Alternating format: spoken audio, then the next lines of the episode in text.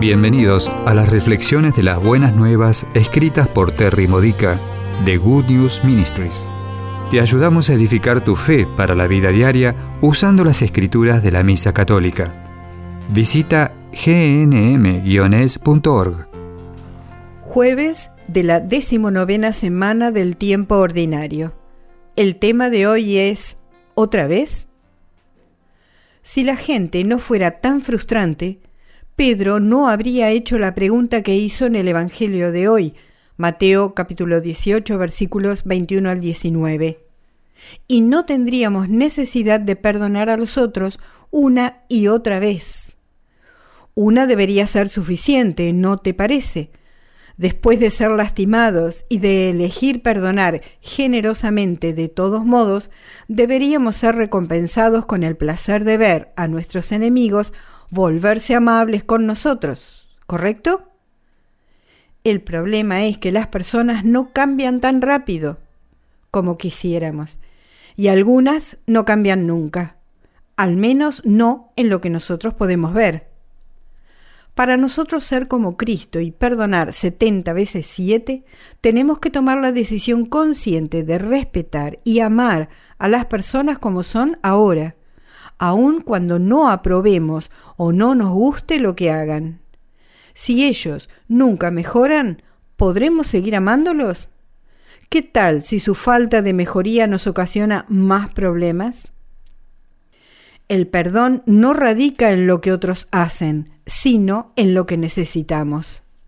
Perdonar nos libera de la atadura que los pecados de ellos mantienen sobre nosotros. Es una decisión para proteger nuestra felicidad y no permitirle a otros controlar nuestros sentimientos. Y para que esto suceda, nuestro perdón debe ser sincero.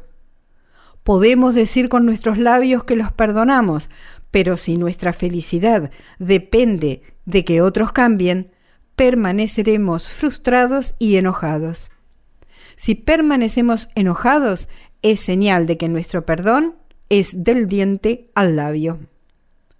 La felicidad por medio del perdón depende de Dios, no de lo que los demás hagan o dejen de hacer.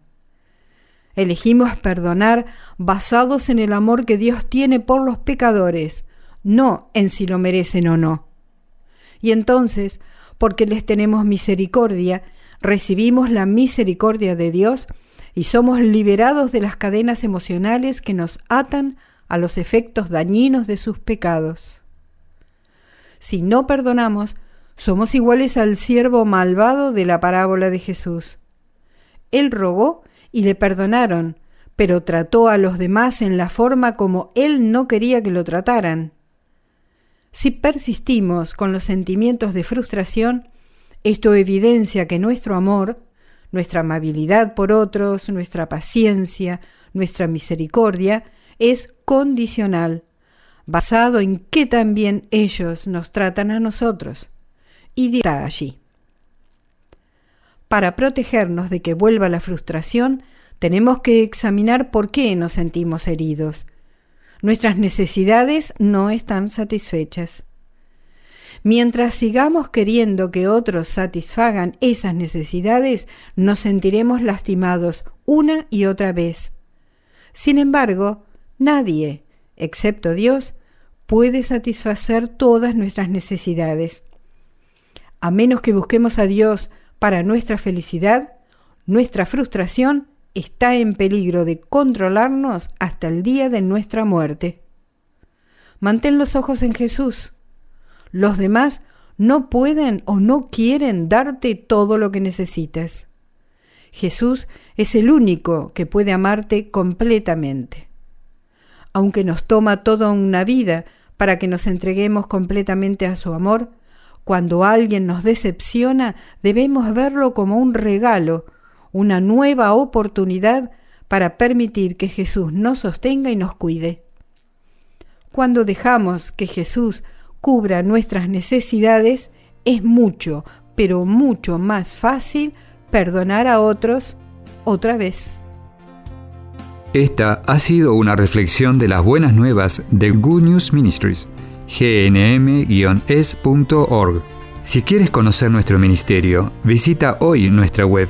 Encontrarás reflexiones para recibir por correo o mensaje de texto, retiros en línea, recursos de oración y mucho más para ayudarte a conocer el amor del Padre, para acercarte más a Cristo y ser lleno del Espíritu Santo. Visita hoy gnm-es.org.